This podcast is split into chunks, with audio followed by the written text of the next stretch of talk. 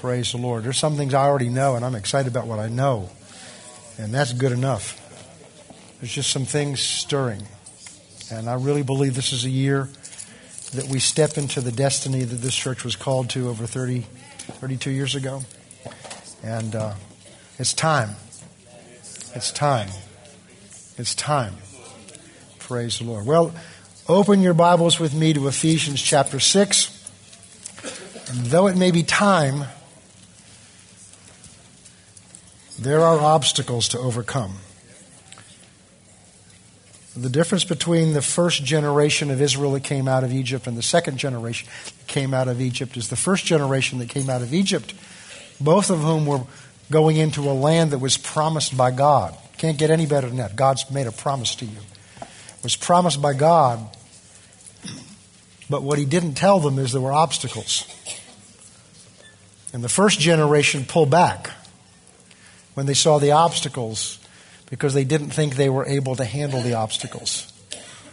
So God had to leave them for forty years in the wilderness, thirty-nine more years in the wilderness, until that generation that came out of Egypt died off. It was a generation of unbelief, except for two men, Joshua and Caleb, Hallelujah. Who when they saw the obstacles says, I see obstacles, but what are those obstacles compared to our God who has promised us that we're well able to take the land? So God had to wait until he had a generation of people that would take, would believe God's promise no matter what obstacles they faced. And the question is, are we that generation?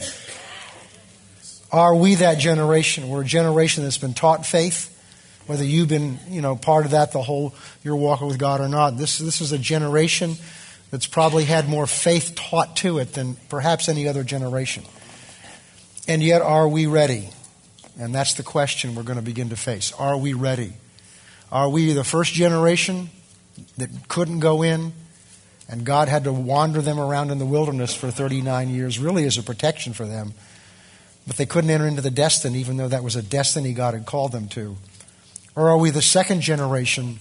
They weren't perfect by any means, but, but they were a generation that would trust God no matter what they saw because they believed that God said so, it could be done. Are we that generation or are we not that generation? Well, we're going to find out. Not tonight necessarily, but that's the challenge that God has laid before us. And that's why it's so important that we understand faith.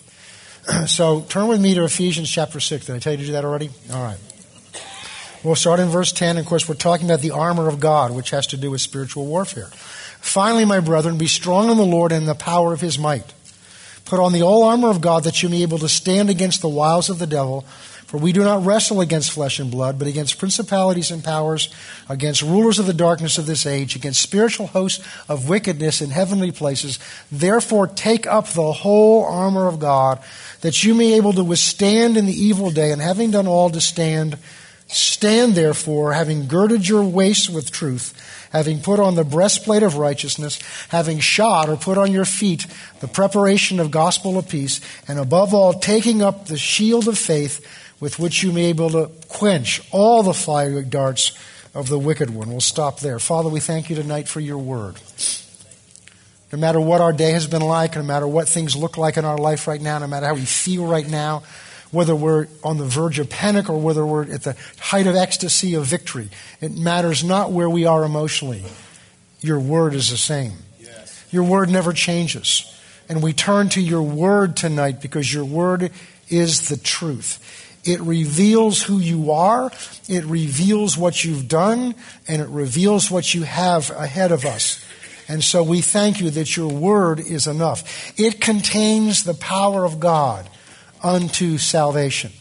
And so, Father, we thank you for your word. We thank you tonight for the Holy Spirit, the precious Holy Spirit who dwells in us and is here among us. And we look to his anointing tonight to take this word and quicken it to our hearts and make it alive to us, that which we need to hear tonight. In Jesus' name, amen.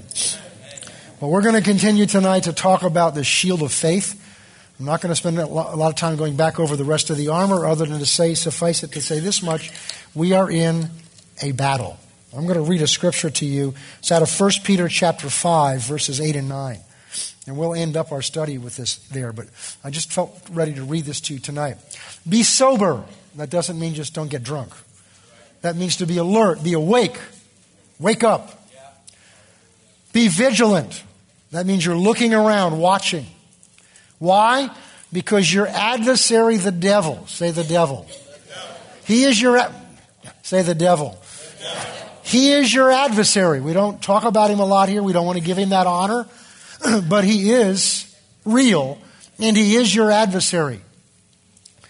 Because your adversary, the devil. Now notice, look to your left, look to your right. He doesn't say your spouse. He doesn't say your neighbor. We've already seen that in Ephesians six. It says we don't wrestle against flesh and blood. No human being is your enemy. No human being is your spiritual enemy. There are spirits that may be using somebody, but he's your enemy. That spirit is your enemy.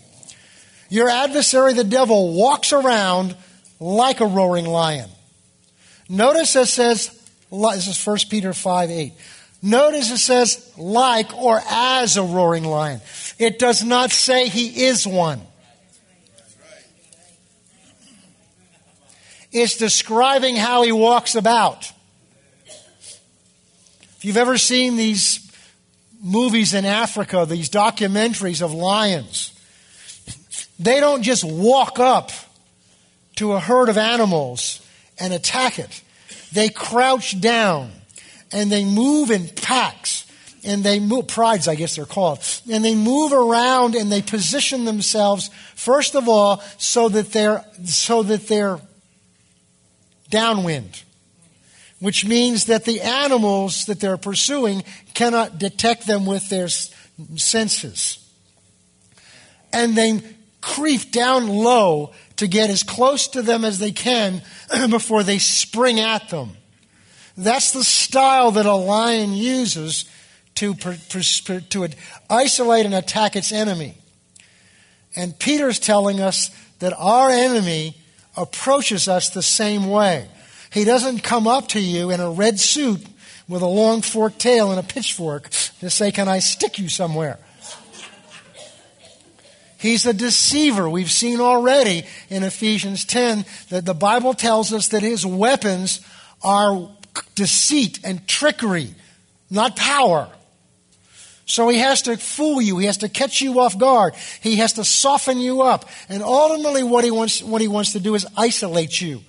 What those animals, what those lions do is they, they want to isolate the weaker members. And there's a video I shared with some of you before. I think it was on a Wednesday night, uh, and I forgot the name of the of the video. Um, it's a it's a game reserve. I think it's in Kenya, and it's on YouTube. What's it? It begins with a K. Anyway, I'll think of it. Anyway, if you look at the video, I'll get the name for you. It's, it's about eight minutes long, but it shows you these lions pursuing these wildebeests or, or, or, or water buffalo. And and um, and these water buffalo are huge, but when they're in large groups, the lions stay away from them, but they stay around the edge. And then as, the, as this herd turned to go away from the water hole, these lions went after and snagged one of the babies and pulled him away. What they're trying to do is isolate some of them, somebody that's weak. And Peter says that our adversary is not a roaring lion, but he pers- he, he, he pursues us the way a roaring lion would. So the first thing he does is roars, makes a lot of noise to scare us. Secondly, he tries to isolate us. He's trying to get you afraid, and he wants to isolate you. Because he's seeking, notice it says, whom he may devour. That means he can't devour who he wants. Notice it doesn't say he devours who he wants to devour. He's testing to find out who's going to let them devour him. And so here's what we're to do. Resist him. Resist him. You've got to resist him. If you don't resist him, he'll pursue you. See, a lot of people have this attitude, well, you know, God just lets certain things happen in our life to test us and so that we can grow. Well, there are some tests he lets happen to our life, but being destroyed by the lion is not one of them. And so those teachers kind of assume that whatever happens in your life, God's allowed. That's not scriptural. That's not scriptural. Because if, if God allowed it, then why is he telling me to resist? The Bible tells me I have an enemy. I'm not supposed to cooperate with him. I'm supposed to resist him. Notice how I resist him. Steadfast in the faith. Steadfast in what? Steadfast in the faith. And he goes on to say, knowing that the same sufferings have experienced by your brotherhood in the world. By the way, he doesn't say sickness and disease. He's talking about persecution here.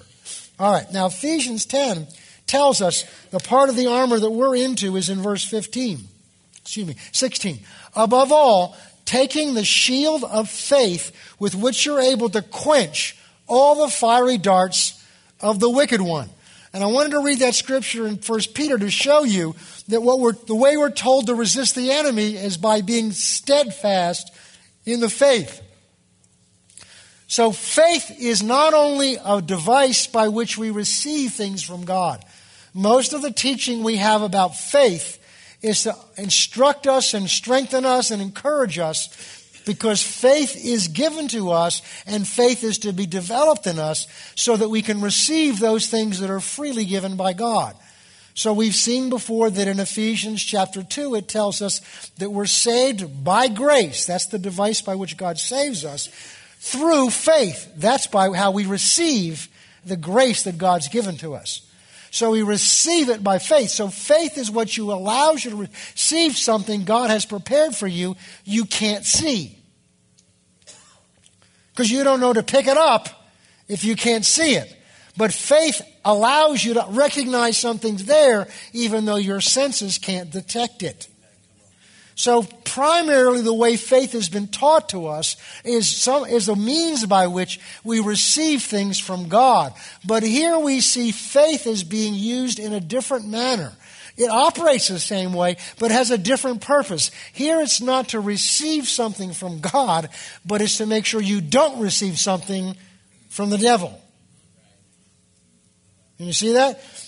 The shield, the, the Roman shield that he's referring to here was about four feet tall and about three feet wide. And it was kind of in an arc so that as a soldier held it up like this, he could scooch down behind it and he could literally get entirely behind it. And when these soldiers marked together, they would link together and it would form something, a device they called the turtle, where they would link the armor, the, the, the shields together, and they would stand, be a wall that they're standing behind, and they could actually put some over their heads so that they were even impenetrable to arrows being shot over their heads at them.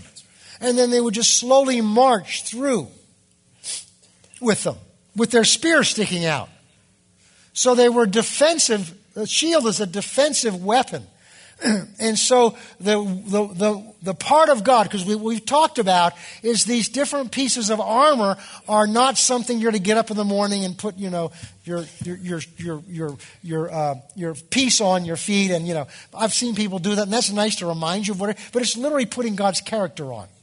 And we've talked about the fact you can put God's character on because when you're born again, his nature and character is in you. So it's simply acting like him in, this, in the heat of battle. Instead of acting on your flesh or what everybody else may act like, you act like God in the midst of battle because you can put him on because you have him on the inside of you. And so that's what we're talking about. So we've already talked about truth, we've already talked about, about righteousness, we've already talked, and so now, and peace, and now we're talking about faith, which is a, a defensive weapon, just as the breastplate of righteousness is a defensive weapon, but this one is held out away from your body so that the weapons don't even get to you. And notice it's that, that you quench all the fiery darts of the wicked one. Now we already know that the only weapons he has has our wiles or deceits. A deceit is something that looks true, but it's not true. So what this means is he's shooting truth at something that looks true at you, but it's not the truth. And we talked last week when we introduced this concept to you of sharing. What he'll do is he'll take a situation. He'll take something that your senses detect, and he'll tell you what it means. So we went last time because if it's the shield of faith, then how do I, how do I, it says we're supposed to take it up. That means if you don't do something, it's not going to do you much good. You may have it, but if you don't take it up and use it, then it won't do you much good. So we went last time and looked, all right, what is what is this made of, this shield of faith? Well, we looked at what faith is. Hebrews eleven one is the classic definition of faith, which says faith is the substance of things hoped for, the evidence of things not seen. And I told you the word substance comes from a Greek word originally, which meant a, a fluid that they let sit for a while and sediment settled down to the bottom.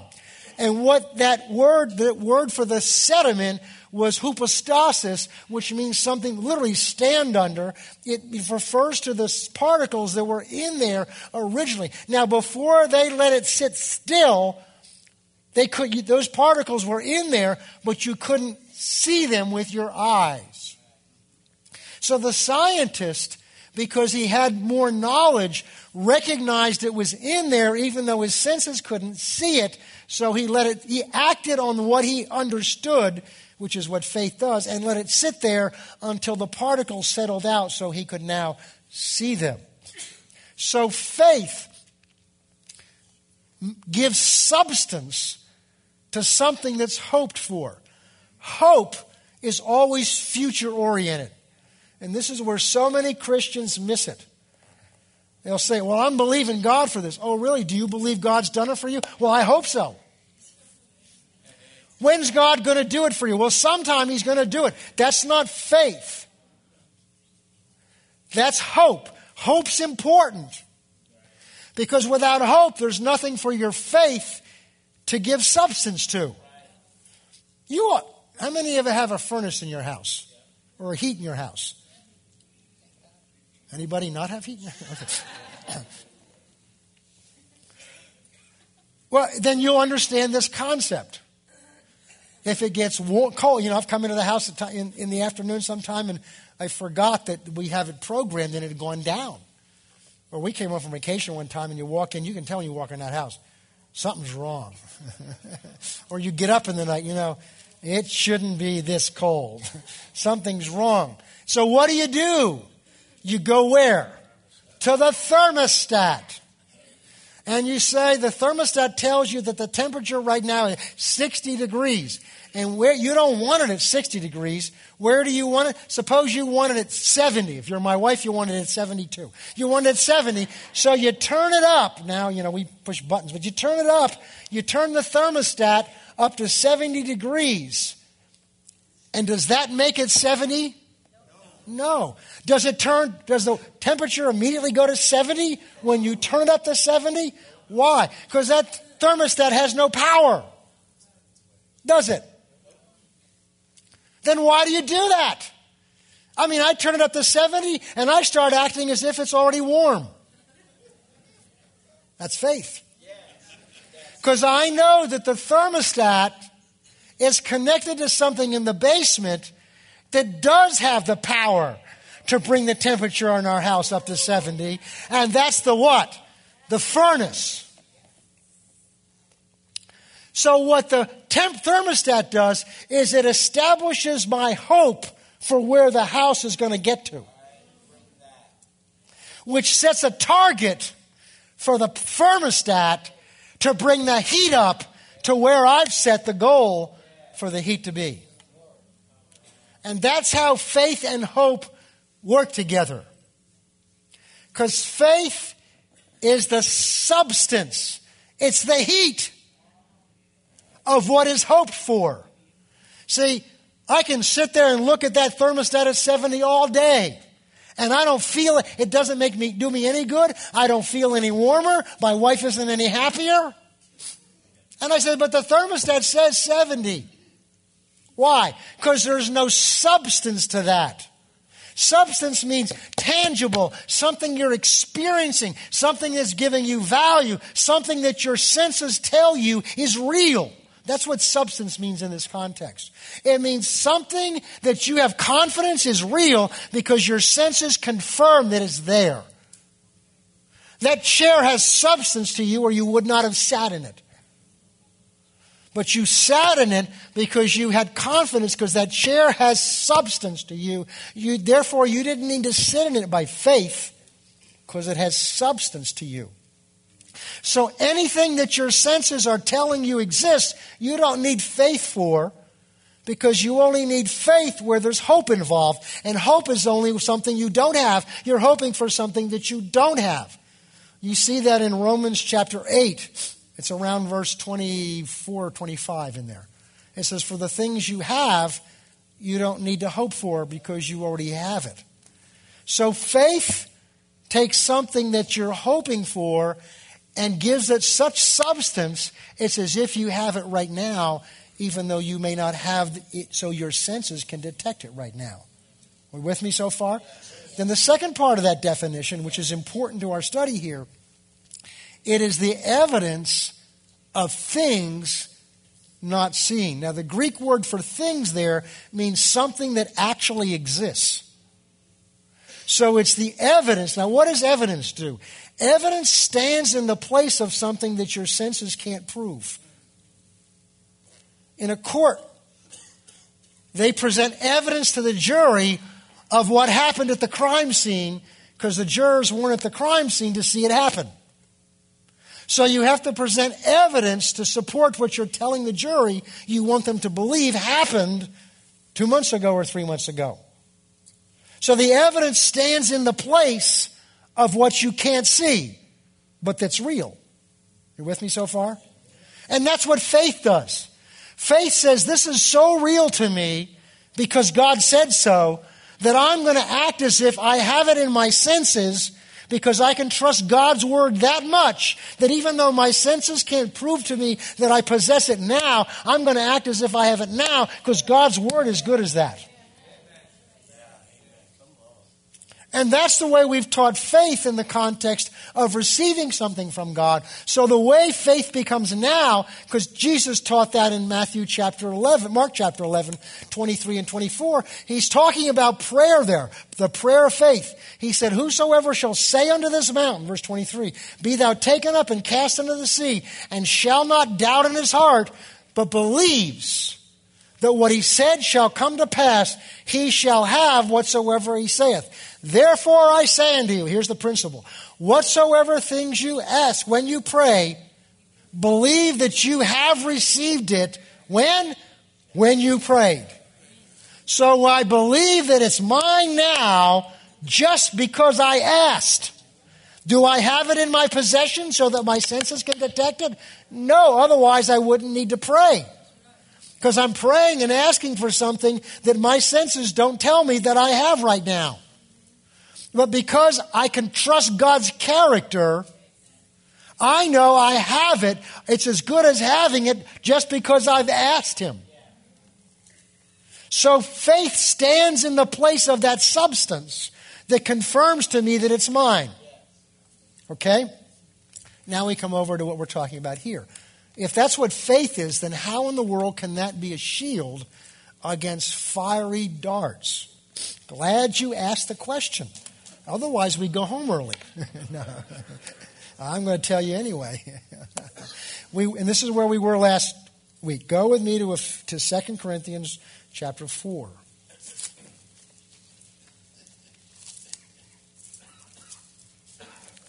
And we're going to go over this again tonight. Because I need to go over this again tonight. You may not need to, but I need to. Because this week I had some fiery darts shot at me, and I let my shield down. I just, and I, I knew better. I just, I just, I, I paid attention to the darts, and I could hear the Spirit of God in me saying, "Put your shield up." And it's just, you know, well, it's Christmas time. You got family home. There's good stuff to eat, you know, and you just get in you, and you get tired, and it's been a busy schedule. And you say, well, okay, I'll do that tomorrow. Well, tomorrow was more difficult to pick it up because once those fiery darts get in and they start working your heart, discouragement starts getting in there. You look at me and say, you get discouraged? I'm human just as you are. but I know what to do. But in this case, I didn't do it as fast as I should have. And it got in there, and that fiery... That, see, the reason why it says fiery darts, because what does fire do? It spreads. It spreads. It spreads from that little thing you think you can handle. And if you don't pull it out right away, then you got part of you on fire. And whether it's envy, jealousy, or strife, in this case it was just discouragement. I started looking at things. Just things I know. I've been things I've been... He hit me in every area of what I've been praying and standing in faith. And I just started looking at circumstances. And I didn't then react and do what I'm telling you to do. I've been doing it all along, but I just let down this week. So I need to do this to remind myself. Because I don't like those fiery darts. I had to pull them out today. I had to get in prayer and just start pulling them out. And, you know, it's humbling because you got to admit you're wrong. Then you got to apologize to people. You know, it's just, you know. And then you got to repent because it, it'll form a bad... If you let those go, it'll form a bad attitude. And ultimately, his desire is to pull you away from God. Is to get your heart so upset, so discouraged that you'll stop reading your Bible, you'll stop praying, then you'll stop coming to Wednesday night service, then you'll, you know, well, I don't have to come to every Sunday service, then you'll, you know, and then what happens is you'll eventually just kind of, and that's exactly what the roaring lion's looking to do. That's what his goal is, to begin to pull you away from one another and from, from, from, from away from your walk with God, so now that you, you are no match for him and I am no match for him. I had enough of a taste this week, I don't want to do that. So I put my shield back up. And this is what Paul talked about. Verse sixteen.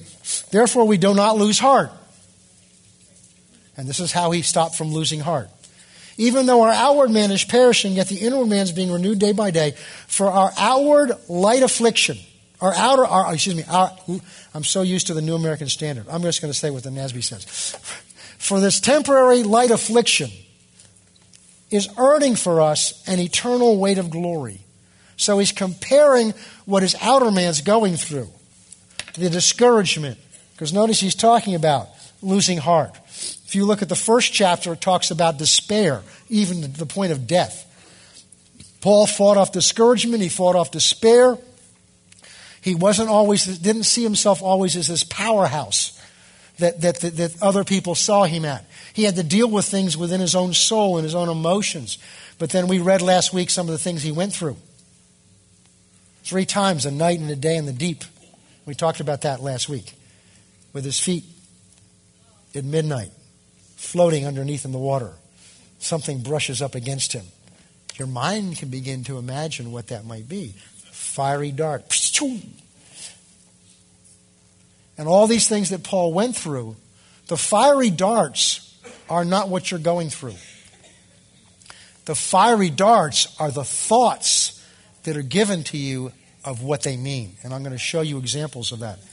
It's not what you're going through.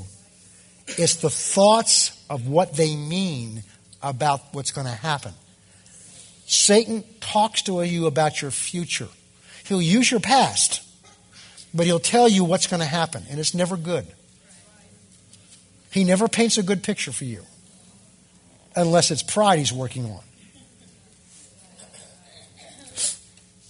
And here's the secret. Here's how you put up the shield of faith.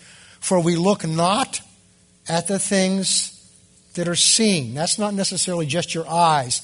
That's anything that comes through any one of your five senses. And he, but the word look there means pay attention. We don't regard or pay attention to the information that comes at us through our five senses. Because that's the only avenue he has to get at you. And that's what this was. It was something I saw and something I heard, and then I didn't answer it with what I've been praying about that situation. Instead, I let my mind think about it. And as I let my mind think about it, I put down the shield, and I, I allowed that fiery dart to go past the shield and stick in me. And then once one's in there, that shield gets heavier. Because you're distracted by that. And now another one gets in, in another area. And now you feel like you're staggering. Now you're losing your peace. right? Then you start feeling condemned and your breastplate begins to slip a little bit, all right? And and you, and, and, and now he's, he's beginning to, he's got an open target to begin to shoot at. But the good news is, because our captain has already won the battle, that no matter if you're down, as long as you're breathing, you can still win. As long as you're breathing. There was an old pastor we had out in Oklahoma who told a story, and I don't remember the story, I just remember the punchline. And it was about somebody who'd gone through everything that could happen, beaten up, run over, taken to the, the emergency room, and they didn't think he was alive. And he, I think the story was, and what they finally was, is all he could do is move his little finger. But when he moved his little finger, they realized he was alive, and instead of sending him to the morgue, they sent him to I C U. And the moral of the story is, if you can wiggle, you can win. If you can still move your mouth at all, you can win. You can pick up your shield of faith. You can pick up your, you can adjust your breastplate of righteousness. You can get your, your belt arm back right, get up nice and tight again. You can put your piece back on your feet, and you can go back at him again. Because I'm proof that you can do that. So look at this. We look not, we don't pay attention to anything that comes at us through our senses. That's standing behind the shield. But we, but at, we look at or pay attention to things that are not seen. What are the things that are not seen that we pay attention to? He's talking about two different realms of existence here. He's talking about the things that are seen are the natural material realm. The things that are not seen are the spirit realm. We're talking about the things that are not seen are the things God's promised. So when you're praying for relatives, and instead of seeing what you've asked God, you see it get worse, you just take up that word of God that says, my God says, promise these things to me. My God says that if I call upon him, he will hear me. If I cry unto the Lord, if I ask anything that's in accordance with his will, he hears me. Well, I know the salvation of my relatives is in accordance with his will, so I know he's heard me. I don't care what the devil paints, picture he paints. I don't care what he tells me. I don't care what things sound like. I don't care what things smell like. All those are my senses. All I care about is what God said about this situation. And as that's all I look at, there's nothing that the Satan can fire at at me that can penetrate those, because the fire gets quenched when it hits the word. Not only can it not penetrate the word, notice the dart is quenched. The fire, the sting is taken out of it. And that's how we pick up the shield of faith. Second Corinthians chapter five verse seven, and this is the key. Verse seven says, for we walk, the word walk there means conduct our lives by faith and not by sight. We walk in this life. Now, now, you don't drive your car this way, but you live your life. You walk your life for the Lord by faith. But it doesn't just say that. It tells us what we walk by, but it also tells us what not to walk by, and not by sight, or anything that our senses tell us. That means whatever, I've got to become sensitive to the thoughts that are coming at me and where they're coming from. Are these my thoughts? Are these God's thoughts? Or are these darts, fiery darts that come from the enemy? Well, if they're God's thoughts, they don't come at you through your mind. They come through your spirit. And the Word of God tells us they bring peace. James says, for the wisdom of God is peaceable. It brings peace. Now, he may not, he may tell you to do something that you don't feel peace about because it confronts your flesh. But the peace of God is in it. Colossians, he said, let peace rule or reign in your heart. The word there isn't rule over, it's rule like an umpire. It's governed like an umpire. Let it rule over you. So, so the thoughts from God will bring peace. They will develop faith. They will draw you closer to God. They will not produce fear. But the fiery darts will produce fear. They will produce anger. They will produce resentment. They will produce all the works of the flesh, whereas the thoughts of God produce the fruit of the Spirit. Okay. Now, how do we stay behind? How do we stay behind the shield? Because he doesn't like you behind the shield because he knows he can't get at you. So he's going to try to distract you and either get you to put your shield down or peek out behind it. All right. Now, it's interesting, as I was meditating on this today, Satan's devices use your senses. And the very first temptation the Bible records was done exactly that way. In Genesis three six, it says, "And Eve looked at the fruit and saw," what? "That it was good." So it must have looked good. It probably was a nice, good piece of fruit. By the way, it doesn't say it was an apple. It says it was fruit. But what had God said? God said, "Of any tree in the garden you may freely eat, but of the fruit of the tree of the knowledge of good and evil thou shalt not eat, for in the day you eat it you shall die." That was God's word. That was not a prohibition. It was a protection.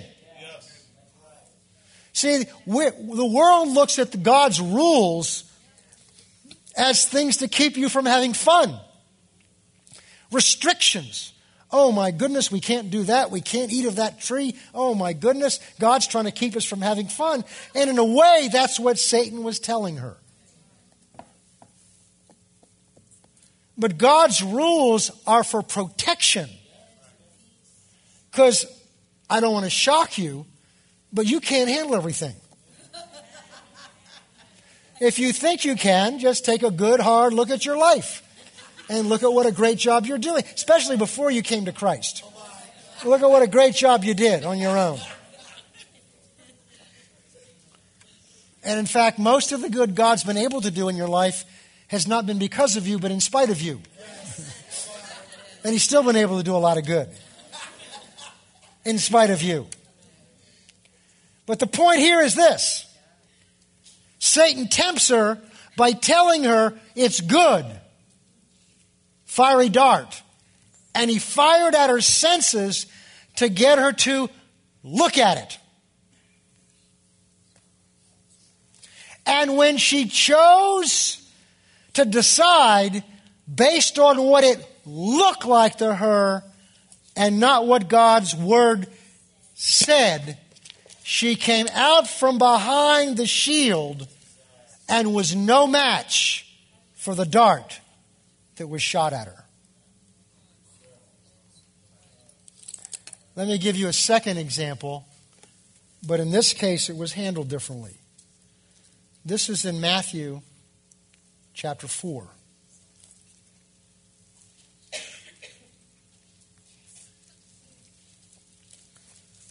This time it's also Satan. This time it's also a child of God, but this time it's Jesus.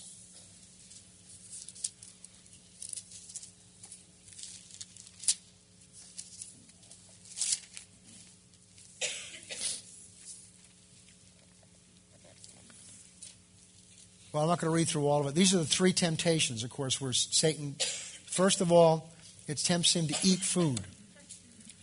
Verse three says, "Now the tempter came to him. He said, if you are the Son of God." If you are the Son of God. That's a fiery dart. That's a fiery dart. Because he's not trying to help him to establish and give him confidence that he's the Son of God. He's trying to create doubt. That's a fiery dart. "And will not doubt in your heart.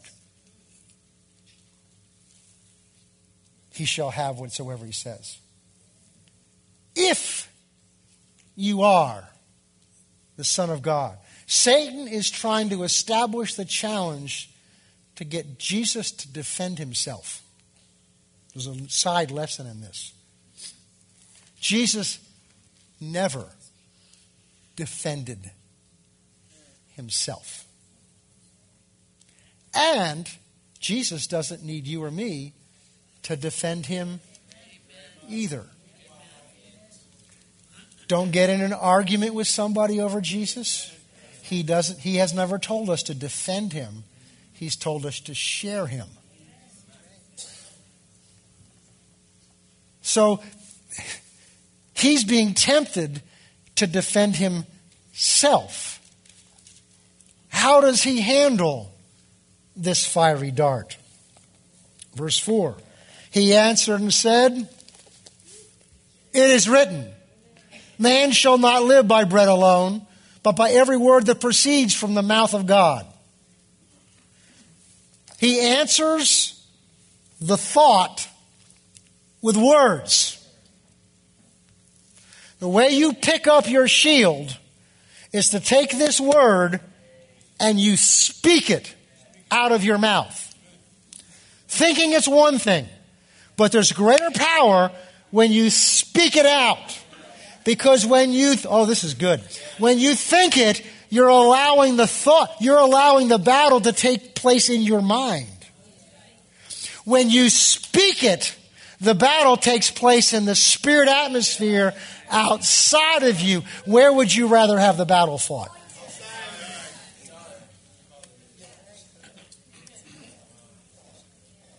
When you declare the word of God, all kinds of things happen in the spirit realm. Angels begin to move. Spiritual laws begin to go into effect.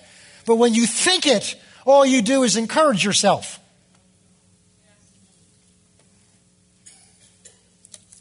Let's look at the second one. Notice the devil didn't quit.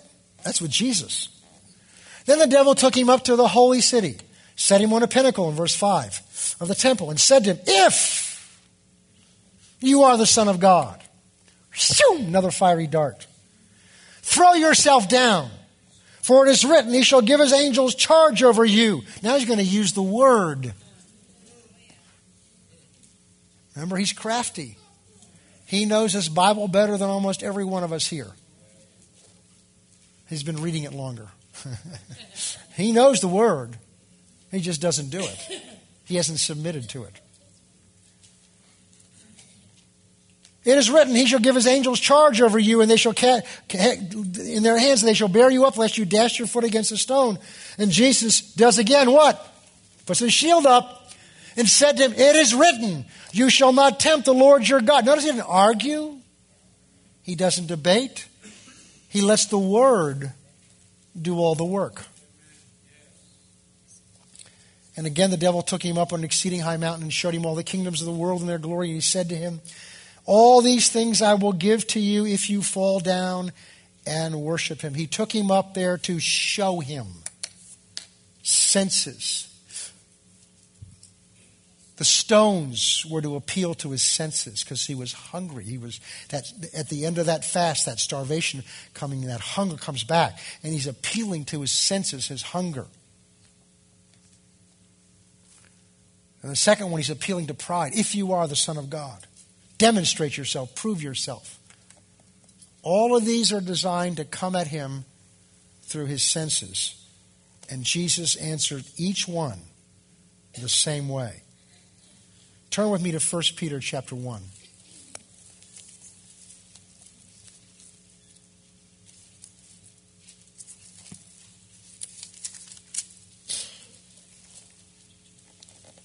Verse twenty-three. "Having been born again, not of a corruptible seed, but incorruptible, through the word of God." That's what we're talking about.